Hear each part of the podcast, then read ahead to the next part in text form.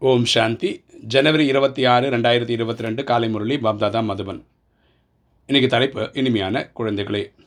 சங்கமத்தில் உங்களுக்கு எல்லைக்கப்பால் உள்ள தந்தை கிடைத்திருக்கின்றார்.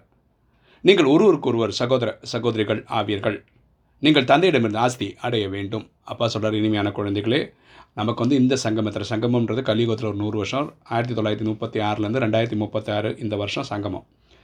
இந்த டைமில் நமக்கு எல்லைக்கு அப்பாற்பட்ட தந்தை கிடைத்திருக்கிறார். அப்பா வந்து சாந்தி தாமத்தில் இருக்கிறார். நம்மளும் அங்கே தான் இருந்தோம். இப்போ நடிக்கிறதுக்காக பூமிக்கு வந்திருக்கோம். நம்ம பூமியிலே இப்போ இருக்கிறோம். நமக்கு அவ்வளோ தூரத்தில் இருக்கிற ஒரு அப்பா நமக்கு இப்போ கிடச்சிருக்கிறார். நம்ம வந்து ஆத்மான்ற பார்வையில் எல்லாரும் ஆத்மா ஆத்மான்னு பார்க்கும்போது சகோதர சகோதரர்கள். சரீரத்தை பற்றி ஆண் பெண்ணுன்னு பார்க்கும்போது சகோதர சகோதரிகள். நமக்கு இப்போ அப்பா கிட்டேருந்து ஆசை கிடைக்குது. கேள்வி தந்தையின் எந்த ஸ்ரீமத் மூலம் ஒவ்வொரு பொருளையும் கல்லிலிருந்து தங்கமாக மாற்றிவிட முடியும்?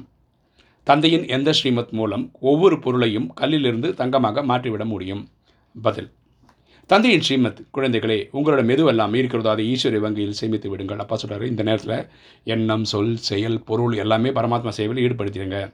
அது கல்லிலிருந்து தங்கமாக மாறிவிடும். ஸோ ஒவ்வொன்றும் பயனுள்ளதாக ஆகிடும். ஏன்னா நம்ம இங்கே இறந்து போனோம்னு வச்சுக்கோங்களேன் நம்ம வாங்கி வச்சுருக்கிற சொத்து பணம் பொருள் இதை எதுவும் எடுத்துகிட்டு போக முடியாது. ஆனால் அதே பரமாத்மா சேவையில் நீங்கள் இப்போ கொடுத்தீங்கன்னா அதெல்லாம் இன்ஷூர் ஆகிடும் நமக்கு சத்தியகுத்திர ஏதாயகத்தில் பின்காலத்தில் வந்துடும் பாபா கொடுக்கக்கூடியவர் ஆவார். அவர் உங்கள்கிட்ட எதையும் பெறுவது கிடையாது. பரமாத்மா நமக்கு கொடுக்க தான் வந்திருக்காரு தவிர நம்மகிட்ட எதுவும் எடுத்துகிட்டு போகிறதுக்காக வரல. ஆனால் உங்களிடத்தில் எதுவும் எல்லாம் அதிகபட்சமாக இருக்கிறதோ அதை பயனுள்ளதாக ஆக்குங்கள். ஸோ உங்ககிட்ட இருக்கிற டேலண்ட்டு உங்ககிட்ட இருக்கிற திறமைகள் இல்லை உங்ககிட்ட இருக்க பணம் செல்வம் எல்லாமே பரமாத்மா சேவையில் ஈடுபடுத்திடுங்க.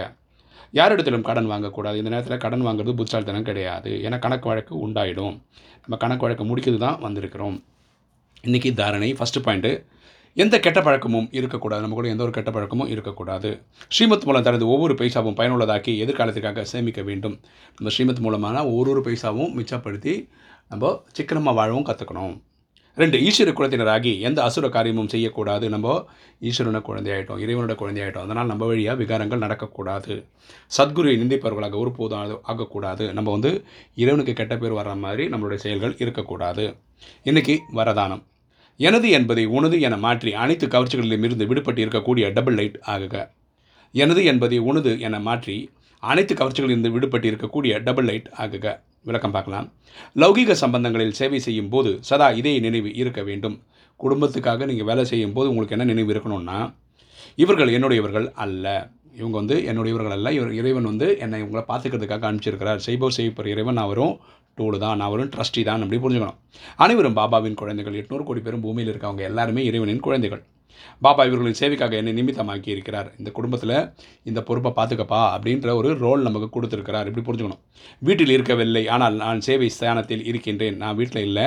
நான் ஒரு சேவைக்காக இந்த வீட்டில் கொடுத்துருக்காரு இருக்க சொல்லியிருக்காரு அப்படின்னு புரிஞ்சுக்கணும். என்னுடைய அனைத்தும் உன்னுடையதாக ஆகிவிட்டது. ஸோ என்னோடது எல்லாமே இறைவனுக்கு ஆயிடுச்சு. சரீரம் கூட என்னுடையது இல்லை. நமக்கு சேவைக்காக தான் இந்த உடல் கிடச்சிருக்கேன் அப்படின்னு புரிஞ்சுக்கணும்.